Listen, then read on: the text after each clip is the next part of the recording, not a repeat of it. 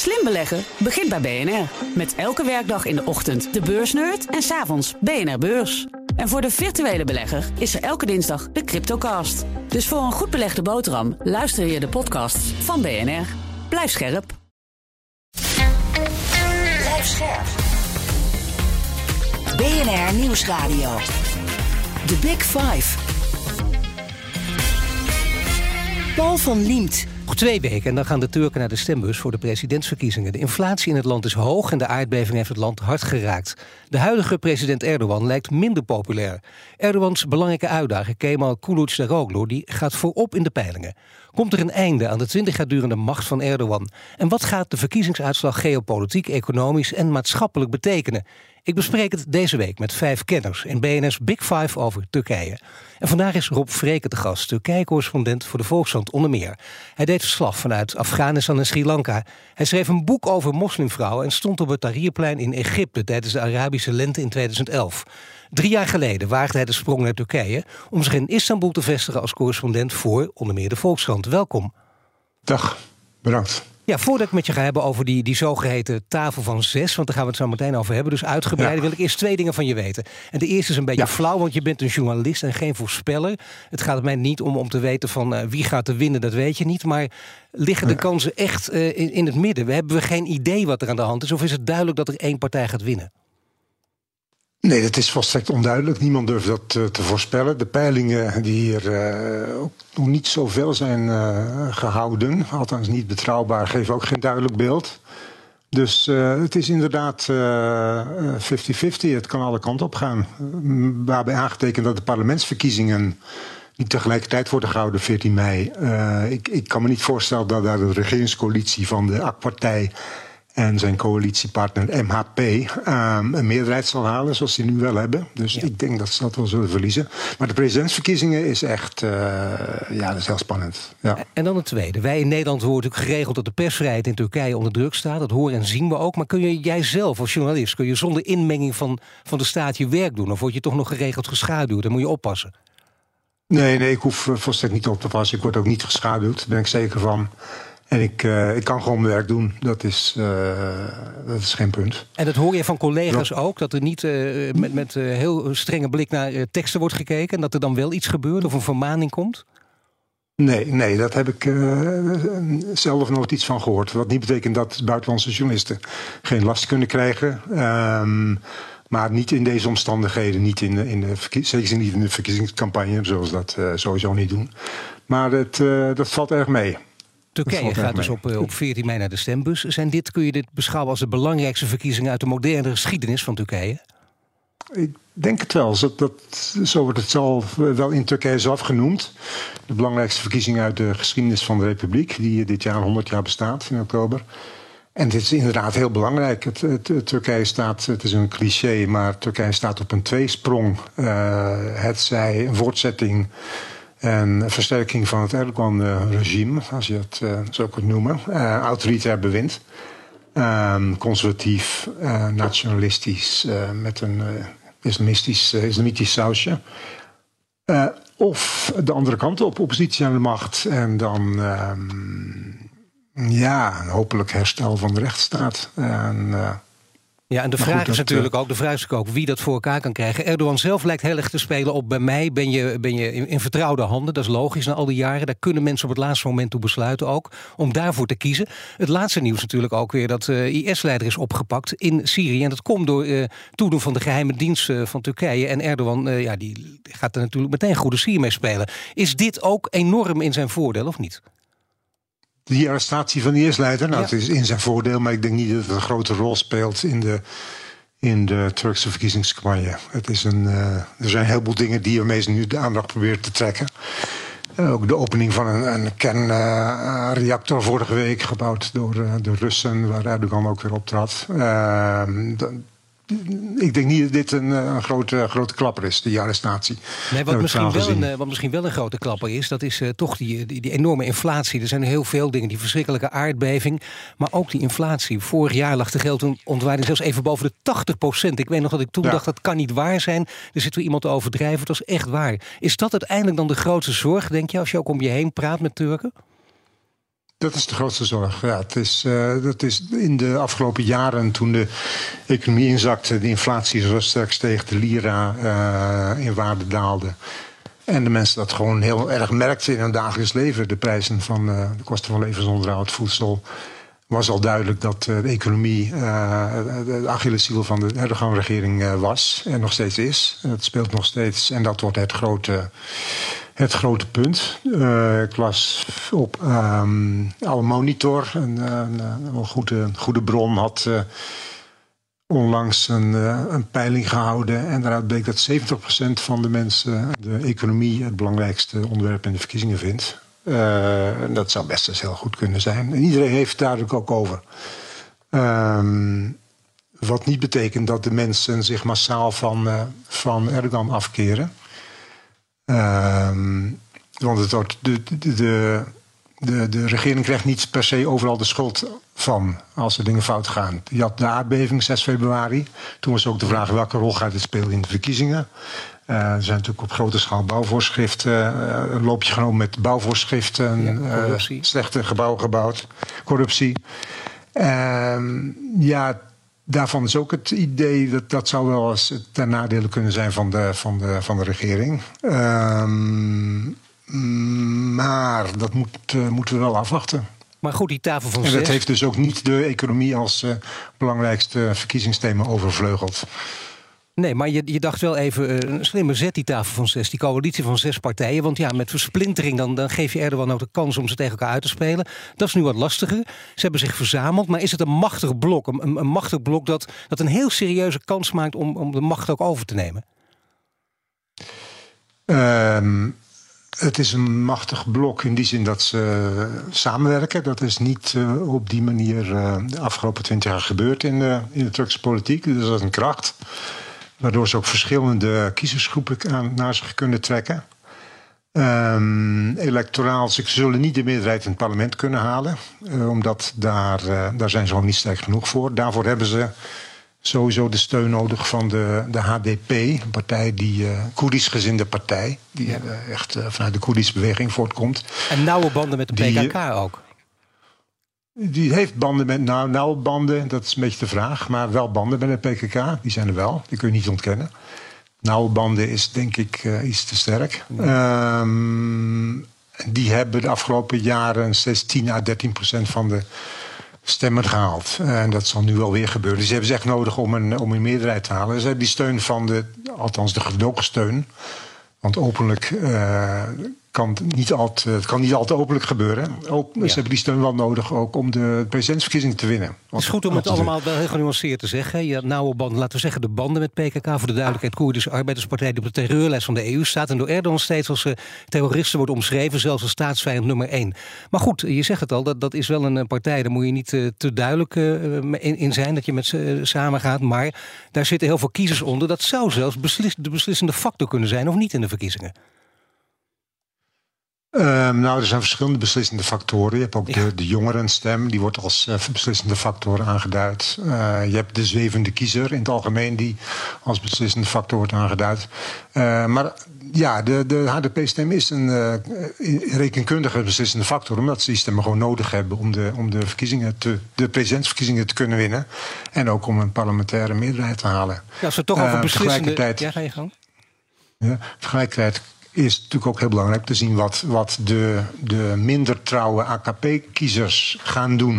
Je hebt natuurlijk een, een, een blok van uh, mensen die uh, hoe dan ook. Uh, Um, AKP zullen stemmen. En een, een, nog groter blok van mensen die hoe dan ook Erdogan zullen stemmen. Um, en daarboven zit een schil van mensen die in het verleden AKP hebben gestemd. Maar nu ja, misschien iets anders kunnen gaan doen. En dat, uh, en dat is een heel cruciale factor. Kunnen de, kan de oppositie die mensen losweken uit het uh, AKP-kamp. Ja, er is natuurlijk nog een uh, cruciale factor. Je, je, zegt al terecht, er zijn natuurlijk heel veel. Maar er is er nog geen, namelijk uh, het charisma van, van de nieuwe president... of de, de zittende president. Erdogan kennen we. Uh, zijn tegenstrever kennen we wat minder in Nederland. Kemal uh, Kılıçdaroğlu. Hij is 74. Ja. Hij, hij, maakt een wat fletse ja. indruk. Wat, wat voor man is dat? Het is uh, van oorsprong een ambtenaar en die, dat imago heeft hij ook. Het is inderdaad niet een man met veel uh, charisma, zo staat hij niet bekend. Dat was ook een, uh, Ja, dat is ook wel in het, het kamp van de tafel van zes gezien als een nadeel van zijn kandidatuur, die niet heel makkelijk kwam. Want ze zijn er heel lang over bezig geweest intern om een, uh, een kandidaat aan te wijzen, de oppositie. Dat kwam pas in, in februari. Uh, toen heeft nog zelfs een van de partijen, de goede partij, de I-partij, die stapte daar nog even uit, omdat ze niet eens waren met de keuze van Kilis de Rolu als kandidaat. Nou ja, dat is toen hoop overlegd. Twee dagen later kwamen ze toch weer terug. Toen werden de rijen gesloten. Uh, dus dat, dat is een factor, zijn gebrek aan charisma. Het, uh, het is wel een heel goede bestuurder. Uh, het is ook een man die groepen kan verenigen. die er ook in geslaagd is afgelopen tien jaar om het, zeg maar het appel van de, van de CHP, de Kamelistische Partij, ehm, te verbreden. Hij heeft ook uh, zijn best gedaan om conservatieve gelovige kiezers uh, uh, het vertrouwen te wekken van conservatieve gelovige kiezers. Bijvoorbeeld door ehm, voor te stellen dat het recht op het dragen van een hoofddoek in de wet ja. zal worden opgenomen. Nou, dat is natuurlijk duidelijk een gebaar naar, juist omdat de CHP in het verleden altijd de partij was die heel erg gebeten was op de, op de hoofddoek. Er is ja. natuurlijk jarenlang een, strijd, een cultuurstrijd over geweest... waarbij de CHP de verdediger van het seculiere gedachtegoed uh, van Atatürk was. Gesymboliseerd in uh, nou ja, ja. De, de, de, weerstand tegen de hoofddoek. Komen we zo meteen nog uitgebreid over. Sorry. BNR Nieuwsradio. The Big Five. Paul van Liemt.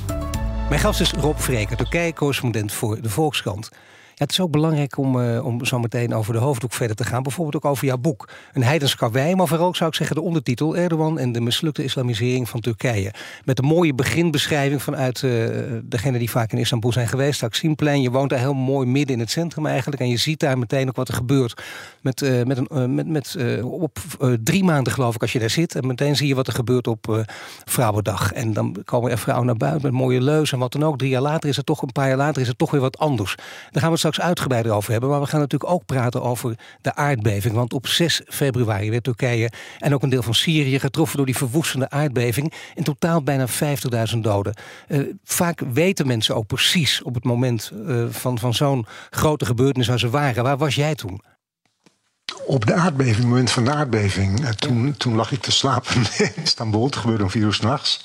Ja. En ik werd s ochtends meteen uh, benaderd door de, door de krant om, uh, om, daar, uh, om daarheen te gaan, naar het aardbevingsgebied.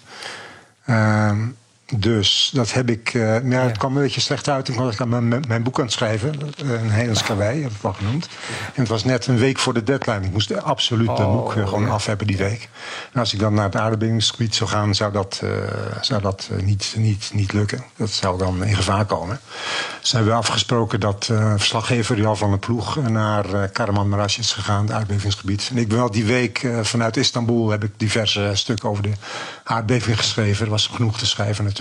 Ja. Um, dus dat, dat lukte wel. Tussendoor nog even mijn boek afgemaakt. Ja. Toen ben ik in het uh, maandag, de maandag erop, ben ik naar Hatay gegaan in het zuiden. Uh, de zwaarst getroffen provincie.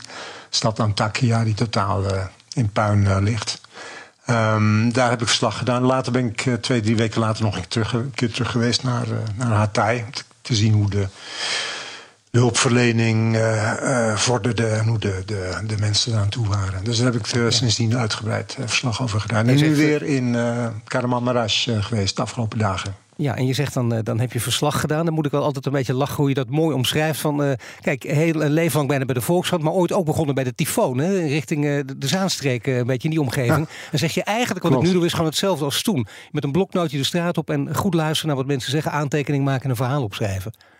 Zo is het. Ja, ja. Nee, goed. Nee, dat, ja, nee, dat is uh, verslaggeving. Ja, ja, je gaat erop uit en uh, je probeert uh, te kijken wat er gebeurt, wat mensen zeggen. en dat schrijf je op. Ja, en dat sommige dingen ook nooit veranderen. Wat dat betreft blijft in ieder geval de, de, de, stijl van werken precies hetzelfde. Je zegt, je bent onlangs ook in dat gebied geweest. Schade is nauwelijks te overzien. Volgens een Turkse ondernemersvereniging kan de schade oplopen tot 80 miljard euro. Hoe gaat het nu met die wederopbouw van die getroffen gebieden?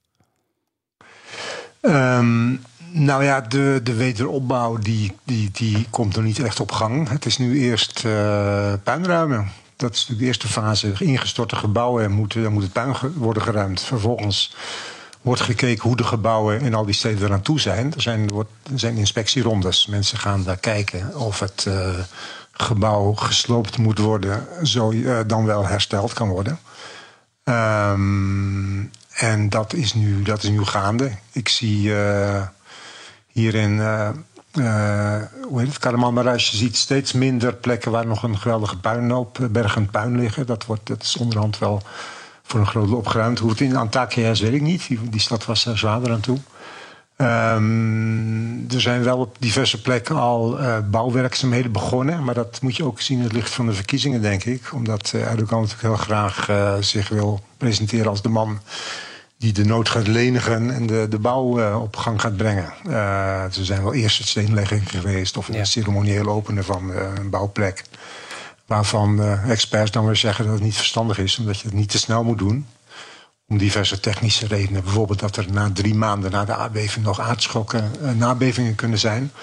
En als je al fundamenten gaat, fundamenten gaat leggen terwijl er nog aard, hoe het, nabevingen uh, zijn, uh, kan dat de constructie in gevaar brengen. Ja, je moet zeggen, kijk, Erdogan die zal toch inderdaad meer dan zijn best moeten doen. Want je zei al in het begin van het gesprek, ook in die analyse is natuurlijk vaker gemaakt. Hij werd verantwoordelijk gehouden voor de slechte staat van de ingestorte kantoren en de, en, en de woontorens. En, en vanwege corruptie, ja. uh, slechte controle, oogje dichtgeknepen, alles. Ja, maar ja, dat is ook een kwestie van perceptie natuurlijk. Of inderdaad uh, de mensen dat zo opvatten. Hierin, uh, ik was in uh, Karamanmaraş van de week. Dat is echt een AKP-bolwerk. Dus AKP heel sterk. Erdogan is razend populair. Dat hoorde ik ook wel in gesprekken met mensen uiteraard.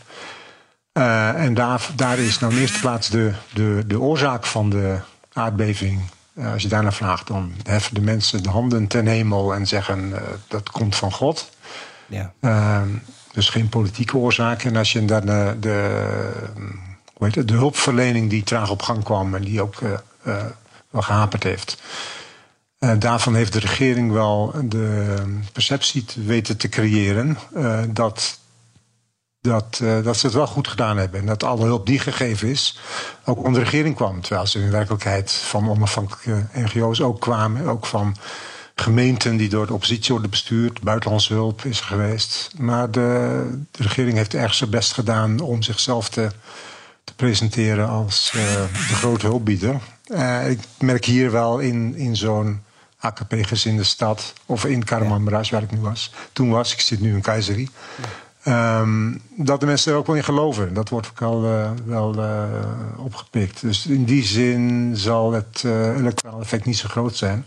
In de andere gebieden misschien wel hoor. Zeker in, ja.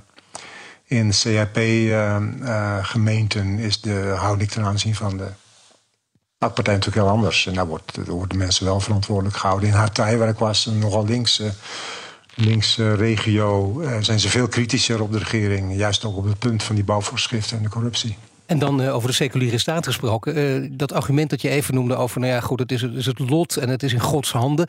Dat argument wordt door steeds minder Turken. Is het jouw indruk nu ook, en blijkt het ook uit cijfers, wordt het door steeds minder Turken geaccepteerd, dat argument? Nou, dat, dat nu. Um, in mijn boek ja. schrijf ik dat de islamisering van Turkije eh, is mislukt. Dat er in tegendeel juist uh, een meer seculiere trend is. Maar je kunt het niet één op één vertalen naar de reactie van de mensen op de, op de aardbeving. Dat er nu minder mensen dat aan God toeschrijven. Dat is niet. Uh, dat kun je niet zeggen. En bovendien is secularisering natuurlijk ook niet hetzelfde als geloofsafval. Er zijn natuurlijk me mensen die in hun dagelijks leven seculierder worden... zonder dat ze van, de, van hun geloof afvallen. Die blijven moslim. Nee, natuurlijk. Dus maar als, dat, jij, als, jij als, leider, als jij als leider dit als argument inbrengt... dan zie je toch in, in andere tijden... Dan, dan is het ook bijna geruststellend. En dan weet iedereen, ja, daar kunnen wij allemaal niets aan doen. Het is een Gods hand. Of uh, het kan zelfs irritatie gaan oproepen. En hier moet je nou niet meer aankomen. We gaan nu rationeel denken en dit moet opgelost worden. Ja, nou, ik, ik, het valt wel op dat ze dat, uh, argument inderdaad niet uh, volop hebben gebruikt. Ik denk ook ze, dat ze een beetje ervoor terugschikken om de, om de religieuze kaart te trekken in de verkiezingen. Omdat het inderdaad uh, zich tegen, ze, tegen hen kan keren. Ehm, ja, maar het is wel duidelijk dat hij. Kijk, in die, in die campagne, hij doet, doet af en toe wel een beroep op het godsdienstige gevoel van de mensen. Ook om de, de tegenstander als, uh, neer te zetten als, als geen goede moslim. Kılıçdaroğlu, de oppositieleider, die was twee weken geleden in een, op een iftar, een, een maaltijd na het, na het breken van het vasten. En hij stond daar tussen de mensen. Hij stond per ongeluk op een gebedskleedje. Dat had hij niet in de gaten, dat lag daar gewoon. En dat is gefotografeerd. En het kwam toen op op sociale media. En het werd door Erdogan en zijn medestanders volop uh, gebruikt. Ja. Om te suggereren dat, hij, dat het geen goede moslim is. Waarbij ook nog eens het geval is dat Kılıçdaroğlu een Alevit is. Um, dus van de Alevitische minderheid, een geloofsminderheid. Uh, dat werd ook beschouwd als een zwak punt, electoraal gezien, ook in zijn eigen kamp. Dat Turken zijn, Soenitische Turken, die uh, ja, toch niet graag op een Alevit stemmen.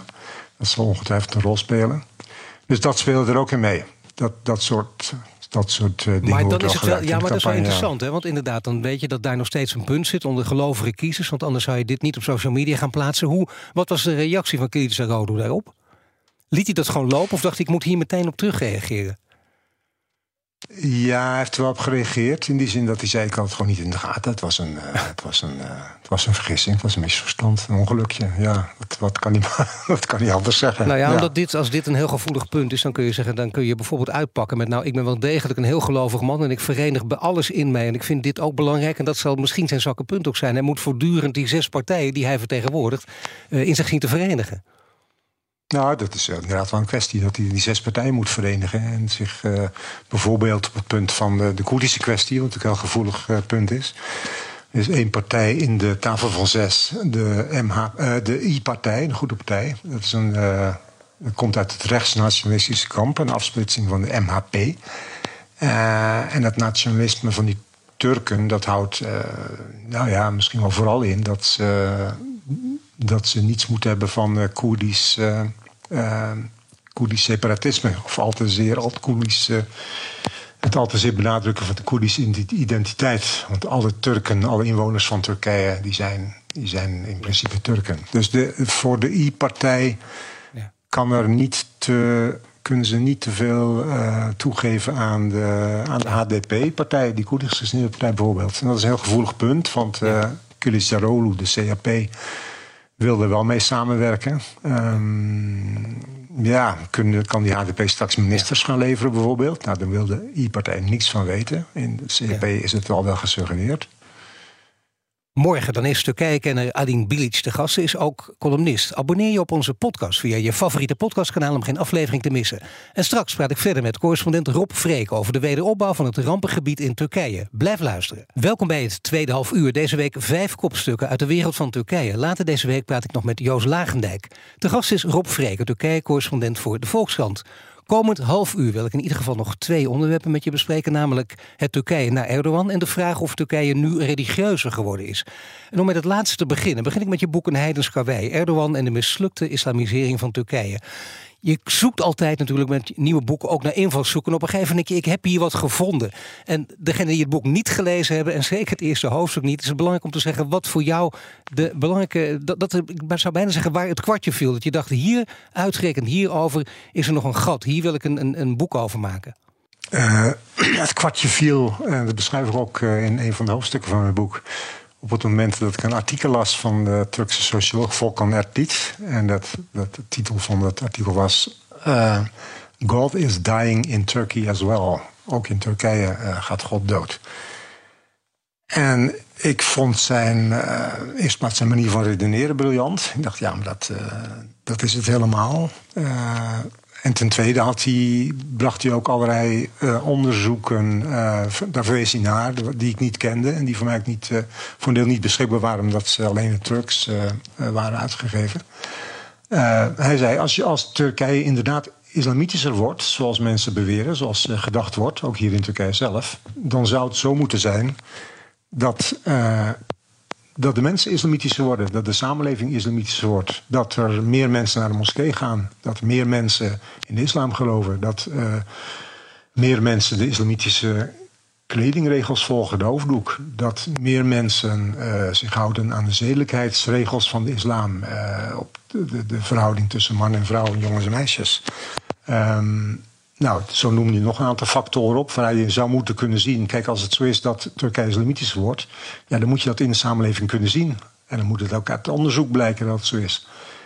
Uh, hij ging het punt voor punt na. En steeds was zijn conclusie: nee, het tegendeel is het geval. Dat gebeurt helemaal niet. Integendeel, het wordt juist minder. mensen gaan minder naar de moskee, er wordt minder gebeden. Wordt, de vrouwen dragen uh, minder hoofddoeken. Um, de, de, de omgang tussen de seksen wordt uh, steeds vrijer en losser. Mensen houden zich steeds minder aan de, aan de strenge islamitische regels op dat gebied. Met name de jongeren interesseren zich daar veel minder voor, de jonge generatie? Ja. Die, zeker, die omslag is vooral onder de jongeren. Dat is ook logisch natuurlijk, onder de jongere generatie te zien. Ik ben uh, volop om te voorkomen dat ik uh, uiteraard dat ik in mijn in Istanbul bubbel zou blijven, ben ik, ben ik vaak het, het, land in geweest. Veel ja. tijd doorgebracht in Centraal-Anatolië, Akserij, Çorum. het hele gebied waar de, zeg maar het conservatieve hart van, van Turkije heb ik weken gezeten met mensen gepraat. de muftu, de geestelijke leiders. Alle, nou ja, met noem maar op. Veel met jongeren ook gepraat om te kijken hoe die uh, in het leven staan. Nou, en daarin al die gesprekken werd bevestigd, uh, werd mijn hypothese bevestigd. Ja, dat is echt interessant, omdat je dus geen groot verschil ziet dan tussen stad en platteland. Aan de andere kant lees ik natuurlijk bij jou ook en bij anderen ook. de verstedelijking is bijna nergens zo groot als in Turkije. Dus dat betekent dat je dat is een, een, met, met andere landen niet echt helemaal vergelijkbare situatie. Nee, het, is geen land, afgezien van, van ik geloof Zuid-Korea, na uh, geen land ter wereld wat zo snel en zo massaal is verstedelijkt als, uh, als Turkije. Het proces is al in de jaren 50 begonnen. Jaren 70, 80 sterk heeft doorgezet. Echt, een, echt 80%, minstens 80% van de Turken woont nu in de stad. Ehm, dus het is geen plattelandsamenleving meer voor het grootste deel. De meeste Turken wonen in de stad. Niet, alleen in Istanbul, maar ook de grote provinciesteden, meer naar het oosten. Zoals in Kayseri, waar ik nu zit. Of Konya of Van, noem maar op. Um, en dat heeft ja, geweldige gevolgen gehad voor de Turkse samenleving, voor de Turkse politiek ook. Het ontstaan van de AK-partij is voor een deel uh, te verklaren uit het proces van de trek naar de stad van de conservatieve plattelandsbevolking, die, uh, die werk vond in de stad. En daar uh, nou ja, ook een nieuwe plek in de samenleving vond en zich en bevocht. Um, waar. Um, hoe heet het? De, de, de hoofddoekkwestie is er ook uit te verklaren. Omdat opeens uh, massaal de vrouwen van het platteland naar de stad kwamen. En daar voor de stedelijke elite opeens zichtbaar werd, die hoofddoeken zichtbaar werden. Wat weer allerlei weerstand opriep.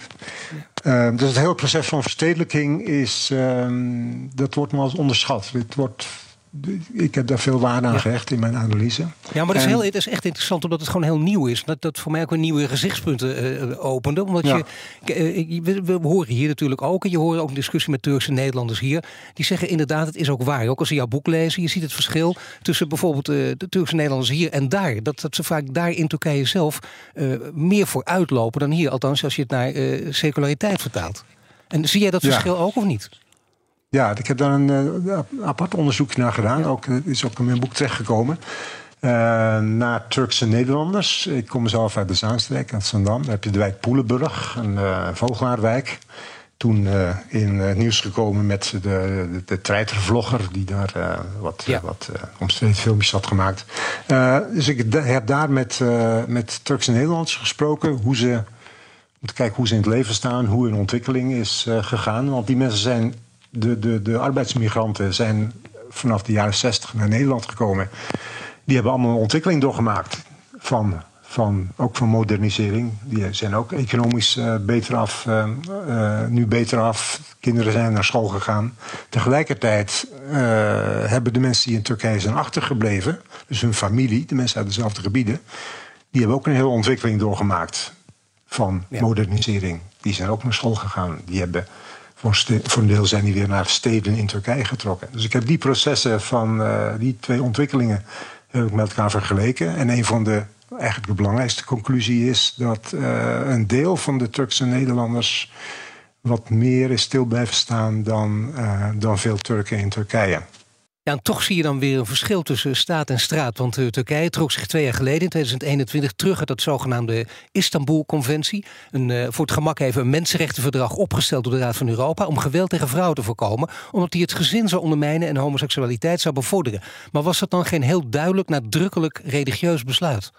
Um, voor een deel is het ook een religieus besluit. Ze beroepen zich daarbij ook op de godsdienst. Maar het is vooral een cultureel besluit, omdat ze en dat zie je ook wel aan de, de retoriek van de, van de AK-partij erover. Dat de, het Turkse gezin, de Turkse familie wordt hier bedreigd. Dat is het punt. Uh, en niet zozeer de godsdienst wordt bedreigd. Uh, niet dat ze dat zullen, het laatste zullen ontkennen. Maar ze leggen het benadruk op het eh, bedreigen van de Turkse familie en de Turkse cultuur door, uh, ja, door buitenlandse invloeden. De genderideologie en de, en de, en de, en de LHBTI-ideologie vanuit het Westen. Um, dat, is, dat is het verhaal. Um, ze benadrukken daarbij ook dat ze nog steeds um, geweld tegen vrouwen een belangrijk punt vinden. Dat ze daar alles aan zullen doen om dat te voorkomen. En dat, dat gebeurt ook. Ze hebben programma's daarvoor. Dat kun je niet ontkennen. Maar het was natuurlijk een veeg teken uh, dat het gebeurde. Een overwinning van, uh, van, uh, van, van rechts binnen, binnen de regering. Het was ook onder druk van islamitische groepen gebeurd. Voor een deel, die daar een groot punt van maakten. Dus ja, de, godsdienst en cultuur speelden daar speelde er allebei maar een toch rol. een heel, ander, een heel ander beeld uh, dan, dan jij uh, na drie maanden. Want het is toch wel mooi dat je drie maanden daar zit... en dat je opeens letterlijk voor je deur bijna een grote demonstratie ziet... met vrouwen die daar gewoon, uh, ja, gewoon een hele grote rol spelen. Ook met, met creatieve leuzen de, de, regering proberen aan te pakken. En dat, dat, die, die sfeer van toen, van 2020... is die een beetje weg of bestaat die nog, maar dan minder? Nee, die bestaat nog volop. Daar is niets aan veranderd. En dat wat ik zag, kijk, dat, ik beschrijf daar de, de demonstratie op 8 maart. Ja, Internationale Vrouwendag in Istanbul. En dat is natuurlijk de, ja, het seculiere deel van, uh, van Turkije. Dat, Turkije is natuurlijk een gepolariseerd land met een, een moderne seculiere bevolkingsgroep en een gelovige conservatieve bevolkingsgroep die nu de politieke macht heeft. Maar die, de seculiere uh, bevolkingsgroep, en met name de vrouwbeweging, die is, die is, die is nog heel sterk. Maar is, is het uh, redelijk dichtbij dat er ook een vrouw de macht kan grijpen? Dat er, dat er gewoon een, een vrouwelijke Erdogan uh, in, in Turkije opstaat? Um, nou, er zijn niet zoveel vrouwen uh, in de, hoog in de politiek. Wat, wat, het meest, wat heel goed mogelijk is, dat als de oppositie de regering, de, op de, de verkiezingen wint, um, dan zullen ze hun belangrijkste verkiezingsbelofte is het terugdraaien van het besluit van Erdogan om een presidentieel systeem in te voeren. Dus het presidentieel systeem waarbij de president veel macht heeft, uh, om niet te zeggen alle macht, zal dan uh, worden, weer worden vervangen door het parlement, parlementair systeem, wat altijd in Turkije heeft bestaan. Um, dan keert de functie van premier, van minister-president, ook weer terug, die in 2017 is afgeschaft. En dan krijgt uh, de regering van uh, de oppositie van de Française dus weer een premier. Ja. En er is grote kans dat die premier dat dat meer al Akşener zal zijn. Dus een vrouwelijke leider ja. van, de, van de goede partij, van de I-partij. Dus het is heel goed mogelijk dat uh, ja. Turkije over niet al te lange tijd een uh, vrouwelijke minister-president heeft. Maar met de aantekening dat het een van de vrouwen is, in, een van de weinige vrouwen met een leidende positie in de, in de Turkse politiek. The Big Five. Paul van Liemt. Je luistert naar BNS Big Five van Turkije. Later deze week praat ik nog met Petra de Bruin. Zij is universitair docent Turkse studies. Mijn gast is Rob Vreken, Turkije-correspondent voor de Volkskrant. Mijn gasten stellen elkaar vragen via de kettingvraag. En in de vorige aflevering was hier zorgjournalist Bart Kiers. En die had deze bondige en korte en belangrijke vraag voor jou. Ik zou van hem willen weten of, de, of hij deze verkiezingen als de laatste kans ziet op herstel van de democratie en de rechtsorde in Turkije. Nou, dat is een duidelijke, stevige vraag. Met een ja. uh, benieuwd naar het antwoord. Ja, nou, het is duidelijk dat een overwinning van uh, Erdogan en de AK-partij niet zal leiden tot herstel van, uh, van de democratie en de rechtsorde in Turkije. Uh, Integendeel, denk ik, omdat het een, een, een ja, verzwaring van zijn uh, bewind zal zijn. Ze bevestigd in, hun, in het autoritaire systeem dat ze de afgelopen jaren hebben opgebouwd. Dus dat is zeker zorgwekkend. in het, voor, voor democratie en de, en, en de mensenrechten, vrijheid van meningsuiting. Journalistiek heeft het natuurlijk heel zwaar. Media zijn onder, uh, grotendeels onder staatscontrole gebracht. Er zitten mensen in de gevangenis. Uh, duizenden mensen die elk jaar worden uh, aangeklaagd en voor deel ook veroordeeld. Om, omdat ze de, de, president hebben beledigd. Er is een wetsartikel dat het beledigen van de president van de Turkse Republiek strafbaar stelt. Nou, de meest onzinnige dingen worden mensen, um, worden mensen vervolgd. Erdogan heeft erg lange tenen. Dus dat zal allemaal eh, zeker niet veranderen. Um, toch denk ik niet dat het de laatste kans, ik neem de vraag dan wel erg letterlijk, de laatste kans op herstel van democratie uh, en mensenrechten is. Dat denk ik niet. Ik denk dat um, in dat scenario de AK-partij nog vier uh, aantal jaren zal regeren en dan komen er weer verkiezingen. Ondertussen zal de oppositie zal blijven bestaan. Ik denk niet dat, dat hier een, een, een Russisch systeem, eh, een Poetin-regime komt, waarin de, de, oppositieleider in een, eh, in een isolatiecel in een Siberisch strafkamp zit. Uh, waarin oppositieleiders vergiftigd worden.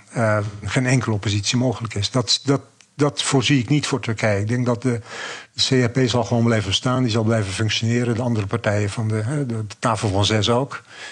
Uh, en die zullen dan uh, na een aantal jaren opnieuw uh, de kans krijgen om te proberen te doen wat ze nu ook proberen, namelijk de verkiezingen te winnen. Maar en wat de omstandigheden dan zullen zijn, dat, dat weet ik niet. Maar ik, ik, ik, het is nu niet de laatste kans. Erdogan die werd aanvankelijk vooral geprezen als een economisch hervormer, als de architect achter het economisch succes van Turkije. Is dat ook terecht?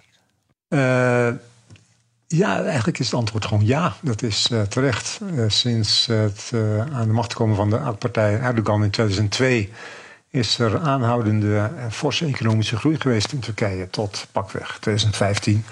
Um, en er is op grote schaal geïnvesteerd in, in openbaar voorzieningen en in infrastructuur. Er zijn snelwegen aangelegd zijn vliegvelden gekomen, er zijn scholen gebouwd, universiteiten zijn er gekomen in, in een heleboel steden.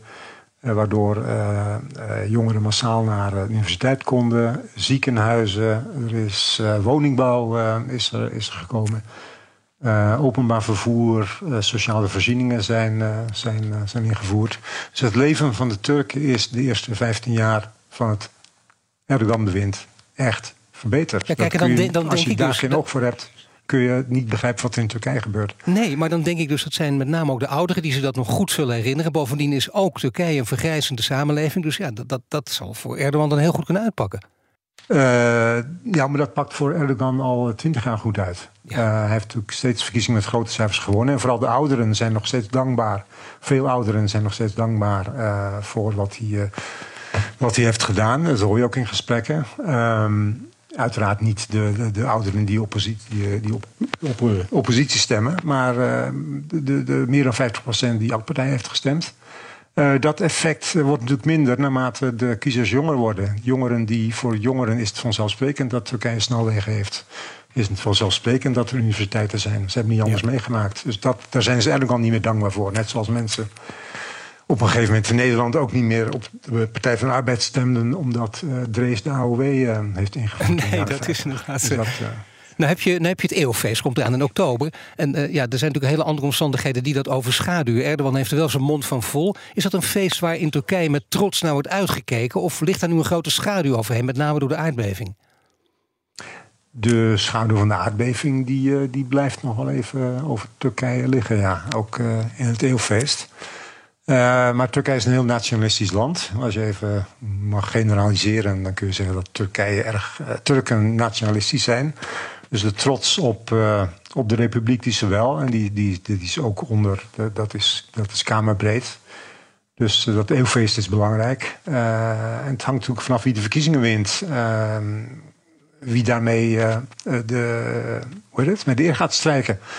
Er is Erdogan alles aan gedaan om de, in oktober het eeuwfeest van de Republiek te vieren als president. Om zichzelf neer te zetten als de, de, de grote man die na Atatürk de, uh, de oprichter van de Republiek uh, nu de, de tweede eeuw gaat binnenleiden. als dat niet kan, dat er een uh, Kilicdaroglu president is, is dat een gigantisch gezichtsverlies voor Erdogan. Ja.